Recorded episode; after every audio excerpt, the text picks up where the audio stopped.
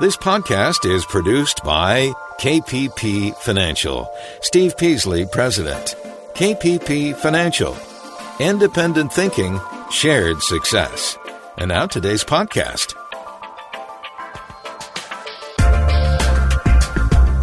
Good afternoon, fellow investors, and welcome to Invest Talk. This is our Thursday, September 19th, 2019 edition of Invest Talk and it was another interesting day in the markets. The post Fed day, and we had quite the gyration. So we're going to talk a little bit about that.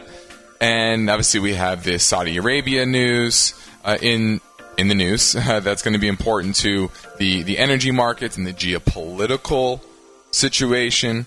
You know, Middle East is always pretty volatile, so keep an eye out for what's going on there, and I think that's going to evolve over the, over the coming weeks. So, markets are volatile. Seen a lot of up and down over the last 18, 20 months or so.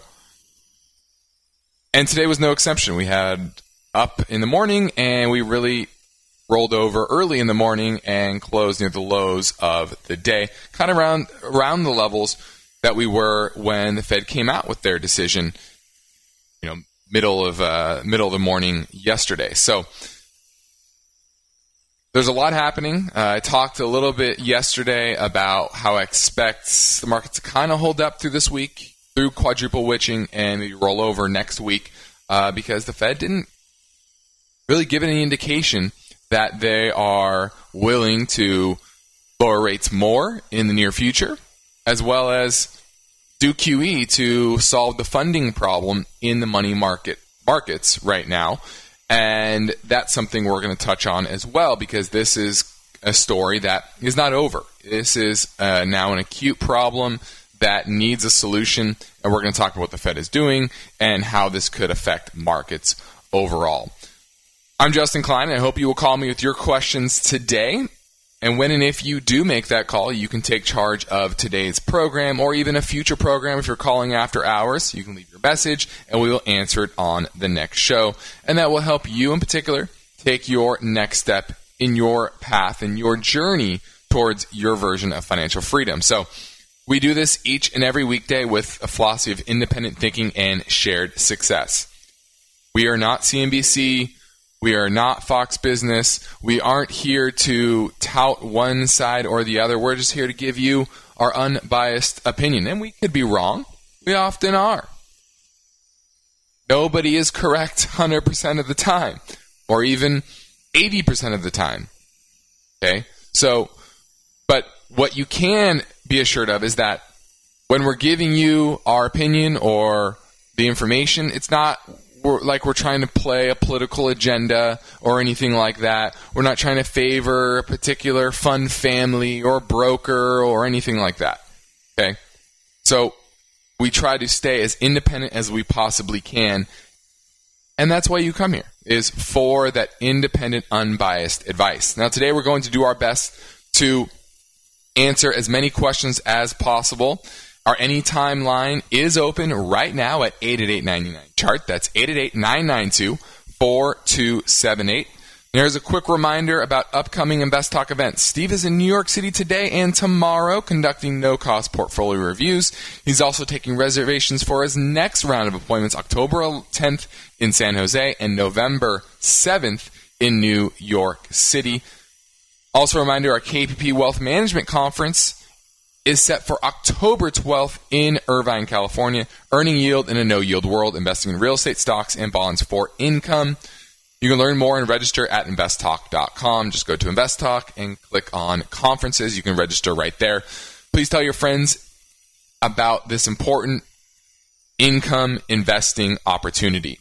Now, my main talking point today centers around the story. Despite trade tensions with China, weak demand for chip semiconductor stocks have rallied this year. They're up. They're back near all time highs, very similar to the overall markets. And this is a crucial industry, a crucial sector of the economy and the markets because I've said this before semiconductors, in a lot of ways, are our new transportation stocks. Right? Before, it was railroads, shipping companies that move goods around the country because most of our economy was based on goods. Nowadays, in many ways, our economy is built on information and moving information around the country, between devices, etc. And you do that with chips. Not to say railroads and shipping companies aren't important. You know, I talked yesterday about FedEx and their poor earnings. But more and more, chips are becoming more and more important. So we're going to talk about what that looks like, why they why there's optimism around the industry, and what could derail the recent rally. So I'll look into that. Also, Nancy Pelosi just proposed a bill called the Lower Drug Cost Now Act. And this is one of the first big pieces of legislation that follows through on what I've been talking about for a little while now, which is political support for constraining drug prices. And this is likely going to affect the drug industry.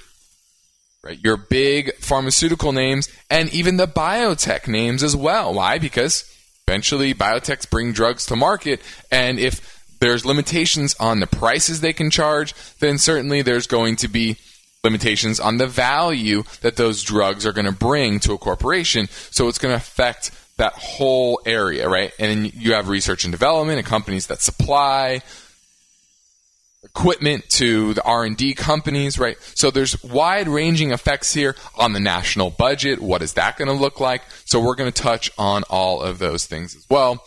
I also want to get into what's happening here in the repo market, in the money market, and the fact that rates have been spiking, been increasing, and that's a problem and it shows that there's a lack of liquidity in the marketplace and this is not just a one-time uh, one-time event.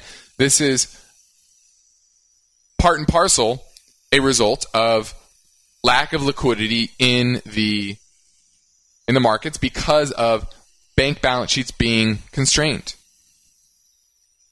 Their balance sheets are tight, they have too many assets, they can't lever it up anymore, and something needs to be done. And I'm going to talk about what the Fed could eventually do in order to loosen that market. And then maybe we'll also get to uh, an article that I was trying to get to the last few days about your parents' financial advice and why it may be wrong in today's market. So that's what's on my mind. That's what I want to talk about. But ultimately, I want to know what's on your mind. Give me a call, 888-99-CHART, 888-992-4278. Let's take a quick look at the markets today. S&P was down just a, a tick. Small caps were down after a recent resurgence in small caps. You starting to see a rollover again. Uh, it was relatively weak yesterday, much weaker today. And if you look at a ratio between the S&P and the Russell, you'll see that it's still in a downtrend. Despite the recent rally in small caps, it's still in an overall downtrend, which really started in June of last year. So you've continued this down, this underperformance of small caps compared to large caps, which is certainly underneath the surface, not a great thing for the overall market. NASDAQ was up slightly, seven tenths of a percent. So it was kind of a flat day today, but certainly a rollover from the morning highs, which try to breach resistance and couldn't once again. So I still think we get a rollover next week, like I said, because the Fed was not accommodative enough. When the markets don't like the path that the Fed is on, they revolt. When the market says, Fed, you are too tight. You're not providing enough liquidity in the system to keep the economy going, keep asset prices rising. Well, you get a large sell off like you did in the fourth quarter last year. Fed pivoted then from hawkish, right? They were on a path to tighten in the fourth quarter as well as a few times this year. And once the market rolled over, well, they, they, they followed through on their word for the fourth quarter and tightened in December, but completely reversed everything this year. And now they've loosened twice, right? They've dropped rates, rates twice this year versus, you know, the beginning of fourth quarter last year. The expectations in the for 2019 were two to three rate hikes, so completely different picture. And I feel like the markets will revolt again now that the Fed has kind of promised not promised, but indicated they're not going to lower rates anytime soon. You're listening to Invest Talk. I'm Justin Klein. Let me remind you the Invest Talk radio program and its podcast replays provide a daily dose of market news with unbiased commentary as well. We have a new offering. It's called Invest Talk Academy. It's an online training class covering a wide variety of financial investing subjects in depth. You can learn more at investtalkacademy.com. Now we're heading into a break, and I'm taking your questions now at 888 99 chart.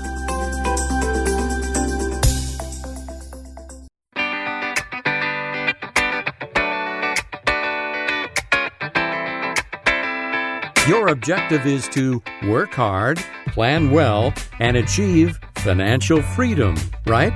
You're in luck because Justin Klein is here now, ready to take your finance and investment questions. Call 888 99 Chart.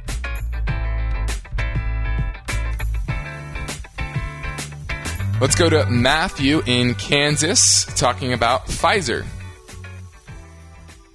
Hey, Justin, thanks for taking my call. Thanks for making it. You're uh, looking to buy Pfizer. You own it. What is it?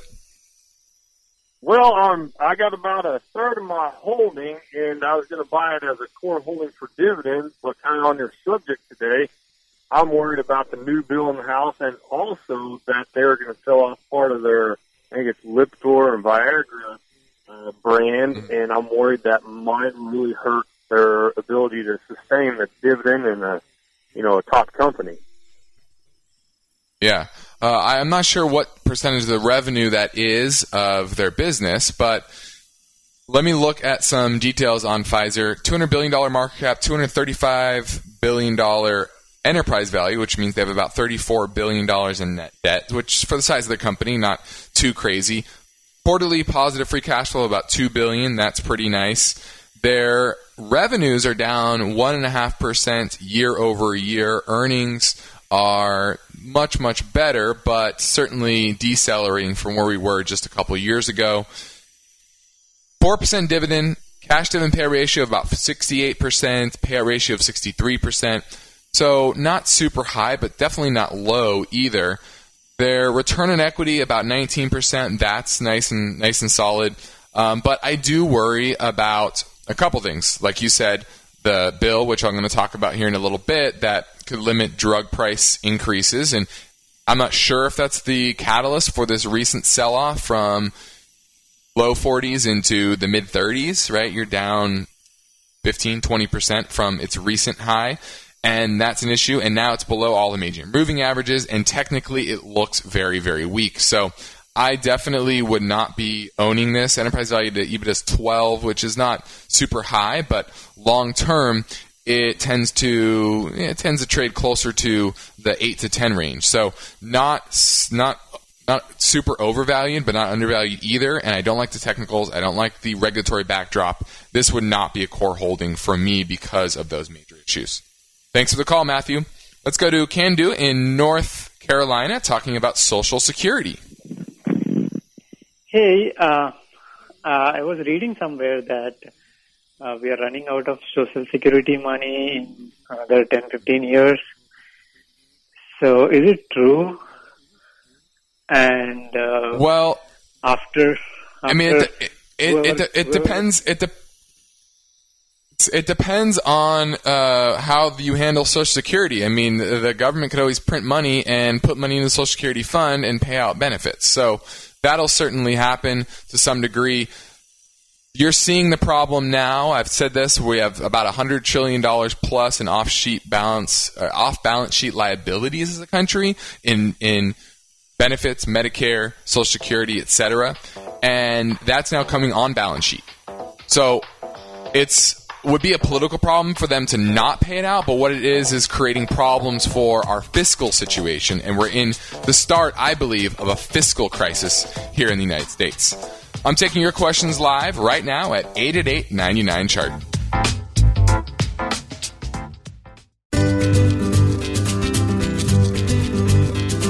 This is Invest Talk, and Steve Peasley is meeting with listeners today in New York City. And due to strong demand, Steve has added new dates for his no cost portfolio reviews. October 10th in San Jose, California, and a second round in New York City on November 7th. Your financial freedom guidance continues now. Justin Klein is here. He's ready with answers, but he's waiting for your questions. Call now 888 99 Chart. Let's go to Jeff in Kentucky who wants to talk about the economy. Hey, Justin. Thanks for taking my call. I love your all show. Um, I'm definitely an avid listener, and I've invested for you know ever since in high school. And uh, looking at the you know looking at the last 15, 20 years of recessions and growing debt, uh, as you stated, you know yesterday on the podcast, um, you foresee potentially a credit crisis due to the monetary policies of the Federal Reserve. As as as a regular guy, you know, I'm, I work for a living, I invest, I try to save and be responsible with my money. Um, unlike the federal government, so to speak, do you foresee, you know, the some type of ripple effect in the economy for the next 20, 30 years where overall being an investor in the stock market, it's going to be more volatile, where it's maybe cycles are going to be more unpredictable because of the growing debt and maybe this credit crisis? And I'll let you answer. Thanks a lot. It's a it's a great question. Now I, that all comes down to how the role of the Federal Reserve changes over time. You know, the the whole goal, especially the last 10, 12 years since the financial crisis, of the Fed has been to reduce volatility, to be there to reassure markets, uh, and and make sure that there isn't a big calamity like you saw in 08. And what that I think has created, though, is excesses in the system. Uh, valuations, think of the WeWorks of the world, have uh, these private companies that have just massive valuations, as well as pensions, where pensions are trying to get yield, they're having trouble getting yield, they're going out there, they're buying corporate bonds, companies are levering up to buy back shares, and it's creating this increase in debt overall in the system. And then the problem is, is when that snowballs lower, what type of tools do they have or policy tools on the fiscal side, right? To counter these problems. Um, and I, I think they're more proactive to step in, but being constantly proactive also limits the amount of volatility, and volatility is good for markets. You know, when everyone expects one thing, to think of uh, think of the housing market in in the mid 2000s. Everyone just expected to go up right? So what did it do? It created complacency. The mantra was that housing prices never go down. Well, lenders became complacent, investors became complacent, homeowners became complacent. And then when things turned, then everyone's left holding the bag because they weren't paying attention to what really mattered, which was the underlying fundamentals. And the big question is how does the Federal Reserve and even policymakers change the way they affect the economy overall. So I do think there will eventually be some sort of change with the Fed in their mandate or their tools. And does that bring light the you know the, the cryptocurrency market where it's Bitcoin becomes the core foundation of uh, savings, right? Where maybe it's not, you know, there's they've talked about there's like the Lightning net- network on top of the the Bitcoin network, and I do think that's something that will evolve over time because there is some validity to it, but there's also some risks and some problems that absolutely need to be worked out over time. So, does that mean there's going to be a lot more volatility? Yes, there's going to be a lot more angles to play than just, oh, is the Fed easing? Is the Fed tightening? Right? Because the Fed and central banks globally are kind of out of bullets to really do a whole lot. That's why I say the next turn, and you've already started to see that with the ECB, saying we need fiscal help. We need fiscal help. If you go watch Draghi's interview, uh, press conference, was it last week, week before, talked about fiscal help consistently, and I think that's what all central banks are going to start turning to. It's some form of MMT, and how does that manifest itself? What industries does that help? Does that help the average person a lot more than the wealthy? And I think it probably will because money will be spent on economic activity, building things, giving people money, as opposed to lowering interest rates just to inflate asset prices because that's what the Fed has been trying to do. They, you'll read their papers. That's what they want to do. They want to. They've been wanting to create this wealth effect so that people go out there, they have confidence, they spend. That's their ultimate goal. And the problem now is now they're under the rope. At the end of the rope, you go to negative rates, which the Fed or Jerome Powell said in a press conference yesterday that he doesn't see that being the next step. He does not see negative interest rates in, in the United States because of the problems you're seeing in Europe and the, the banking system there. So there's going to be a shift, and it's going to the next 15, 20, 30 years, like you said, I think are going to look different, very different than the past 15 or 20 years because of just where we're at is uh, as tools, policy tools by leaders to actually help the economy. So yes, volatility is likely to be much higher over the next 30 years than over the last 30 years. Now, on tomorrow's Invest Talk, we have the best show, best of show, and the main talking point will concern this story. A fear bubble is creating a huge buying opportunity. That's tomorrow. I'm Justin Klein, and I invite you to I invite your finance and investing questions now at 888 99 chart. Overall, I feel pretty good about our investment decisions. But there are times I wonder if our current 401k plan could be doing better. I mean, which funds are the right funds for me? For us. You're listening to someone who could benefit from KPP Financial's active 401k program. I can't spend all my time following the market, and I'm sure it would certainly be a big help to receive advice based on real data from unbiased advisors. The Active 401k program features math based models to guide you in and out of the various investment options in your plan. KPP monitors and advises. You take action. With the Active 401k program, KPP clients immediately see current investment recommendations configured to match their personal plan preferences. Active 401k. Okay. Take the next step toward your financial freedom. The great thing about achieving financial freedom, you can keep working if you want to, but you don't have to. And here's more good news KPP clients who are active 401k subscribers will receive a complimentary subscription to the KPP Premium newsletter. Each Friday, Steve Peasley writes a market action and trend newsletter that serves as a quick summary of the week that was. It also includes stock ideas, portfolio management information, and consumer finance tips. So enroll in the Active 401k program and also get the KPP Premium newsletter. Start with a contact call to KPP Financial or visit kppfinancial.com. We have some important calendar dates for you. First, Steve Peasley is taking reservations for his no cost portfolio reviews. The next availability will be October 10th in San Jose and then November 7th in New York City. And the next KPP Financial Wealth Management Conference will be held in Irvine, California on October 12th. That is a Saturday. You can learn more and register now at investtalk.com.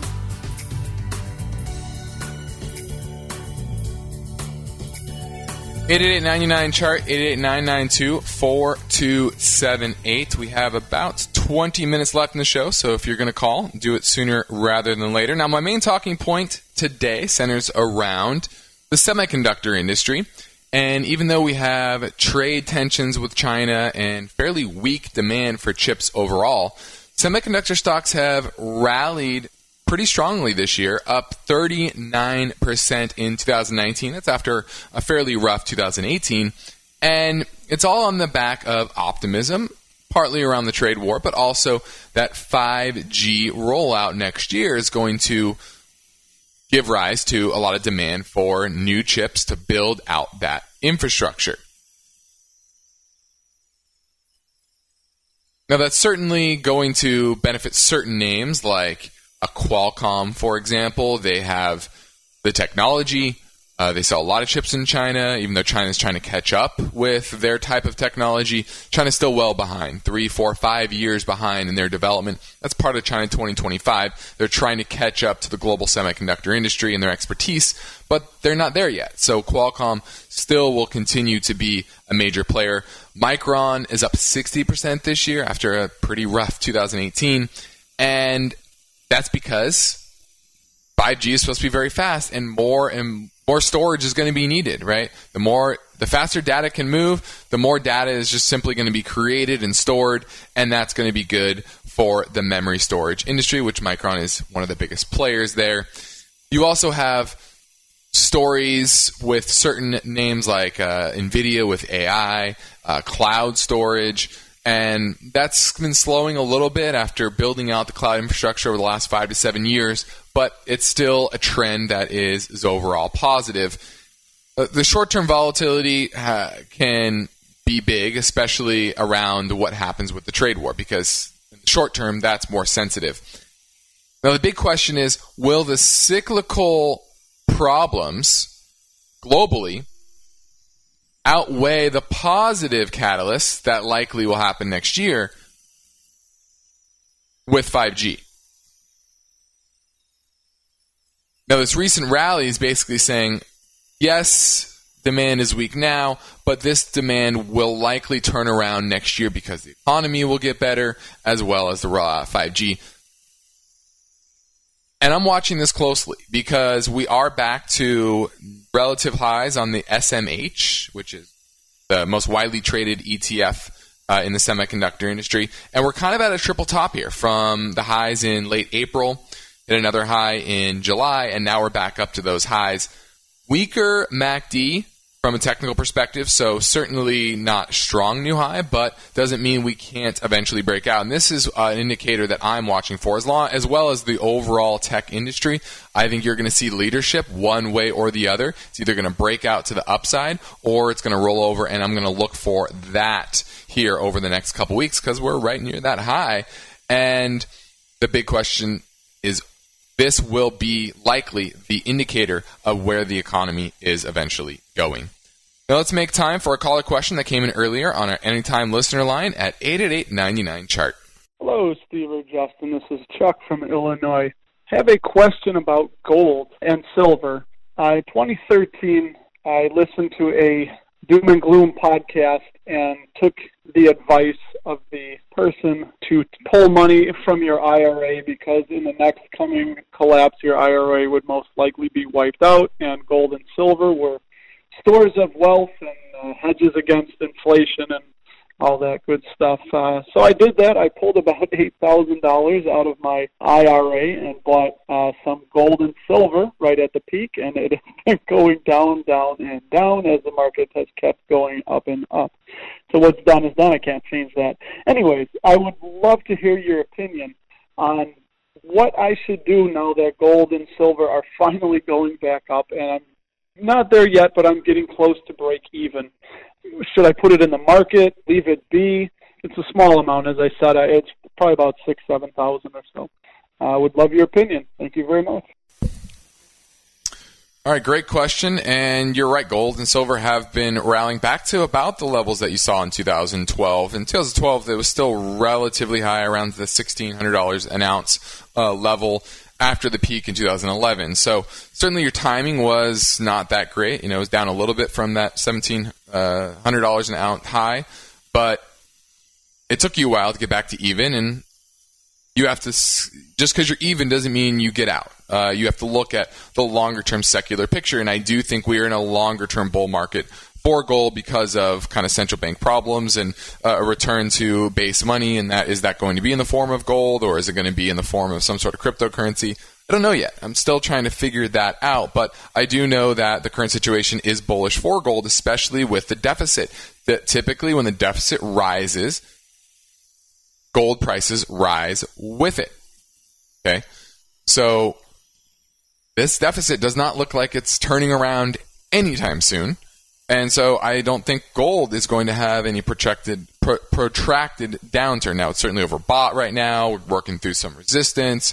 Uh, there's been a recent pullback, but I would absolutely hold it. Now, going back to the original point of, oh, in the next calamity, your IRA will be worthless, or you, you know, you're be confiscated or whatever. I don't think that's going to be the case. I, I don't think it's going to be a breakdown of government or anything like that. It'll be a change in government, change the way, change of the way things are viewed and handled, uh, especially with economy and monetary policy. I believe, but I'm not this doom and gloomer. We're all going to be uh, in the desert in a bunker just trying to survive. I don't think there's going to be a breakdown in society like that. I think that's going way, way too far. But you could see a likely change in the way the monetary system works, the way forward.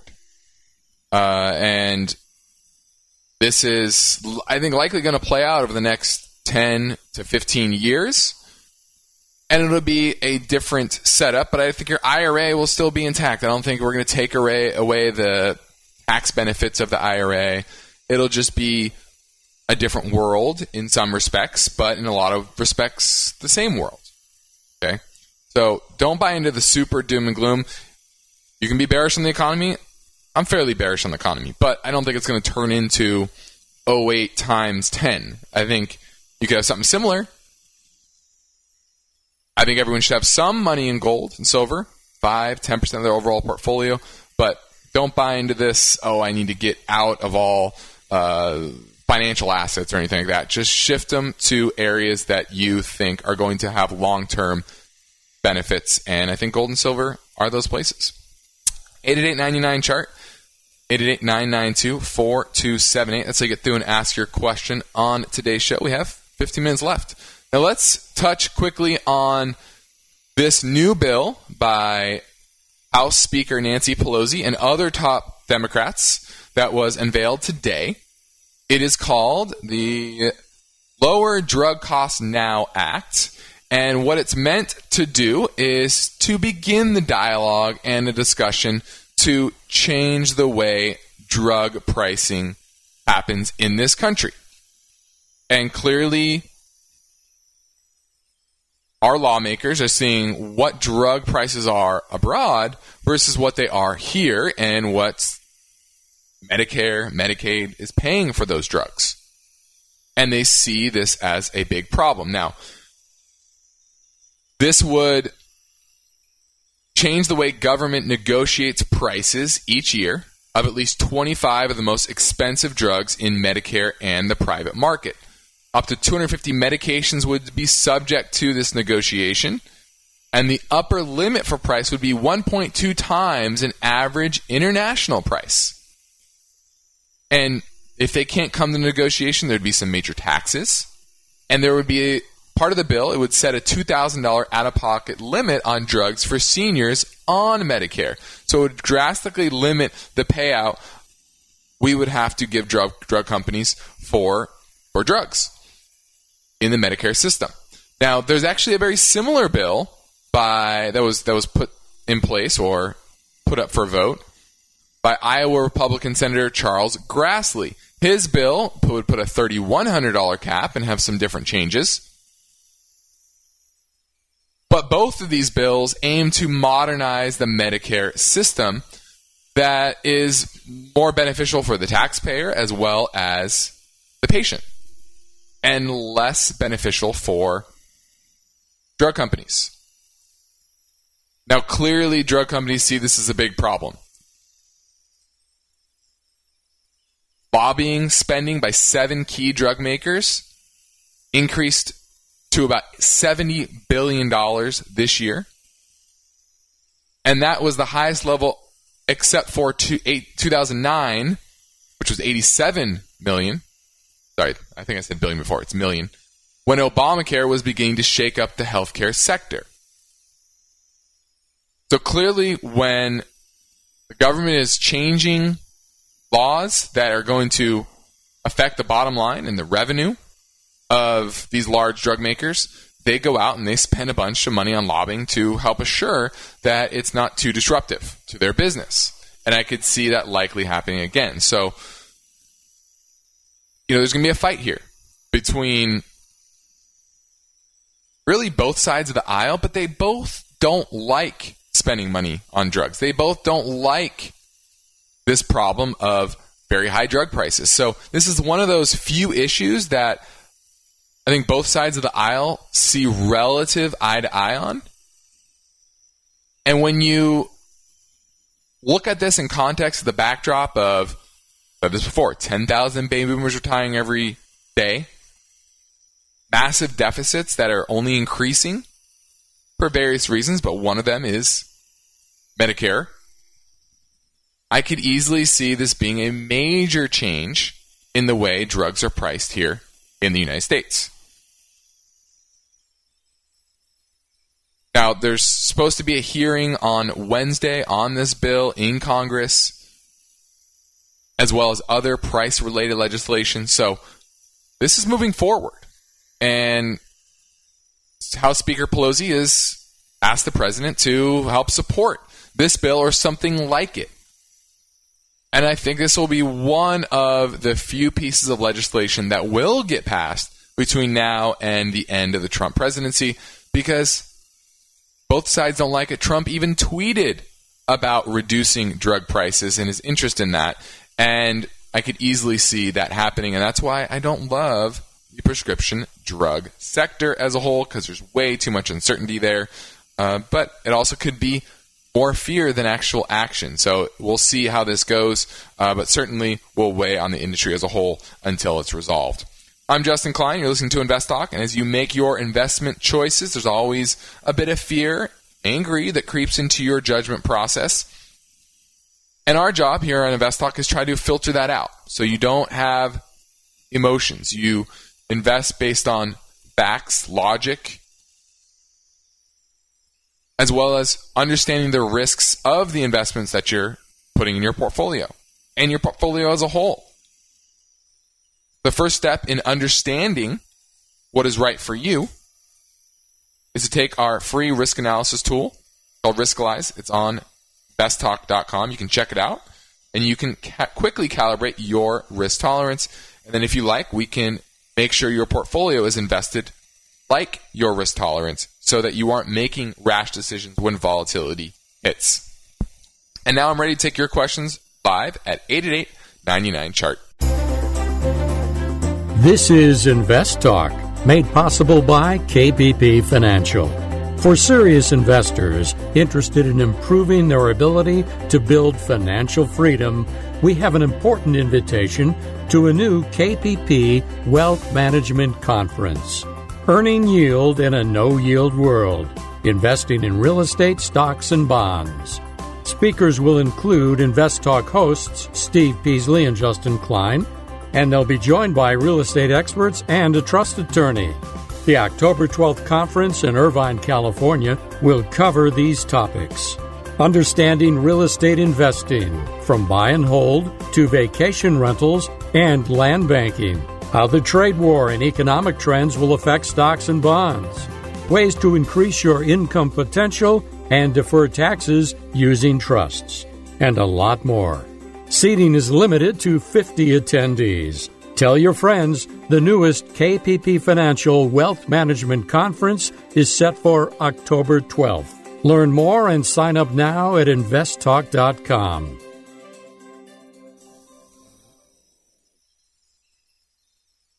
Now, the sale of previous owned homes rose in August, to the highest in more than a year. This occurred at a time of lower borrowing costs. You've seen rates come down. The 30 year mortgage rate is at 3.73%. That's up a little bit, but overall, you know, this is a lagging indicator. It's just this recent uptick in rates is just this month. So in August, rates hit about 3.5% in the 30 year, which is about as low as they've been over the past 15 years or so. And 5.49 million homes were sold in the month of August. That was a, a nice uptick from the month before. Purchase applications are up 15% year over year. And existing home sales represent about 90% of the market. And, and the housing starts yesterday demonstrate the biggest gain since 2007. So clearly, you're seeing Low interest rates, like I've said before, low interest rates certainly give a nice boost to affordability and activity in the market. And this is probably the, the near term, the shiniest light in our economy right now. This is Invest Talk. I'm Justin Klein, and we have one goal here, and that's to help you achieve your own version of financial freedom. And our work continues after this break. We're going into the last segment, so give me a call right now at 888 99 chart.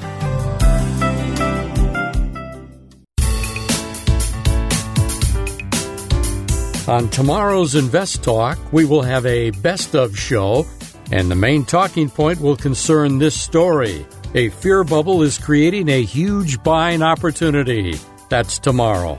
But now, Justin Klein is here, ready with answers, and he's waiting for your questions. Call Justin, 888 99 Chart. Hi, Stephen Justin. This is Andrew from Westfield, Indiana. Appreciate the podcast. Had a question about FedEx. I was listening yesterday about the comments made by the CEO about being pessimistic on the economy as well as their low earnings report. However, given that information, uh, we're leading up to prime shipping season, leading up to Christmas. Just curious if this would be a good buy to hold on to for the next two, three months, and then consider other options after that, or uh, should I leave it alone and look for something else? I'm not currently in it, but I was just looking for ideas and curious what you think. All right, great question. He's saying yes, FedEx had poor earnings and their expectations going forward were not very exciting. But hey, we're just a few months out from Christmas and there's going to be a lot of things shipped. Uh, and my answer to that is yes, but that's known by the market. And right now, the expectations for the Christmas season are actually fairly bullish, a little bit better than last year. I think last year sales were up about 3%. This year, they're expected up about four to four and a half percent. No one really knows until we get into that season and what does the market do as well going into the holiday season. That always affects sentiment, and so to me, that's not a catalyst. I mean, in 2000, was that 15? The FedEx sold off 20, 30 percent between August and January. So clearly, that season didn't benefit them. Uh, and so I don't see that being a catalyst today. It really is about improving business for uh, in the economy uh, because if the economy improves, more things are shipped. Certainly, FedEx is going to benefit from that. Now, there's certainly some tech, some some headwinds s- secularly because the likes of Amazon are trying to launch their own delivery service, right? Uh, and there's ways that other companies are trying to reduce their shipping costs because most people expect quick two day shipping. You know, Walmart's doing their own thing. They could start their own shipping company as well with their distribution centers around the country. So there's a lot of potential competitors coming on board, the likes of FedEx, and I think that's a larger headwind as well. They talk about that loss of business from Amazon. So um, I wouldn't use it as a catalyst. It's not big enough for me. I would pass on FedEx here. But great question. 888 chart 889924278. Now, talk quickly before we end the show about this repo problem. I said this yesterday that this is not a one-off event. This is a structural problem because of our rising deficit and you can see that today that once again, the New York Fed stepped in with $75 billion in a repo auction. And this can solve the issue short term. And in some ways, it didn't even solve the problem because it was oversubscribed. I think uh, there was 84 billion in demand for it, and they only did about 75 billion, so they didn't sop up all the demand for short-term liquidity. And the problem with this facility, a repo facility, is because this is how re- repurchase agreements work. I give you money, you give me treasuries, for example, in, as collateral, with the agreement that you're going to buy these treasury back to, from me in a short period of time, tomorrow, next week, for a little bit more than I bought them from you today. And I'm going to earn a small profit on that usually somewhere around the Fed funds rate, which is, say, 2% now. Well, that rate skyrocketed to 8 10% just a couple days ago. And this is not a permanent solution because guess what? Yes, I gave you liquidity today, but you need to give that back to me in the near future and pull that liquidity back out of the system. So the only way for them to solve this problem is to do QE, to print more money. Now, they could reduce the reserve requirement. That's one they, thing they could do. That would give more room on bank balance sheets to lend out in the repo market. But this is why I'm a big fan of gold and silver. Fed has to return to QE. They have to monetize the debt in the end. the end of the day, that's what's eventually going to happen. It's just a matter of when and when the Fed wakes up to it. I'm Justin Klein. This completes another Invest Talk program. I thank you for your loyal support and questions. We have a best of show tomorrow. I will be here on Monday, and Steve returns on Tuesday. Good night. Because of the nature of the interactive dialogue inherent in the format of this program, it's important for the listener to understand that not all comments made will apply to them specifically. Nothing said shall be taken to be investment advice, or shall statements on this program be considered an offer to buy or sell securities. Such advice is rendered solely on an individual basis, and at times will require that the investor review a prospectus before investing. Invest Talk is a copyrighted program of Klein Pavlis Peasley Financial, a registered investment advisor, which retains all rights. For more information regarding KPP's investment advisors, call 1 800 557 5461. Steve Peasley is president and Justin Klein, chief executive officer of Klein Pavlis Peasley Financial. And they thank you for listening and welcome your comments or questions on our 24 hour listener line at 888 99 Chart.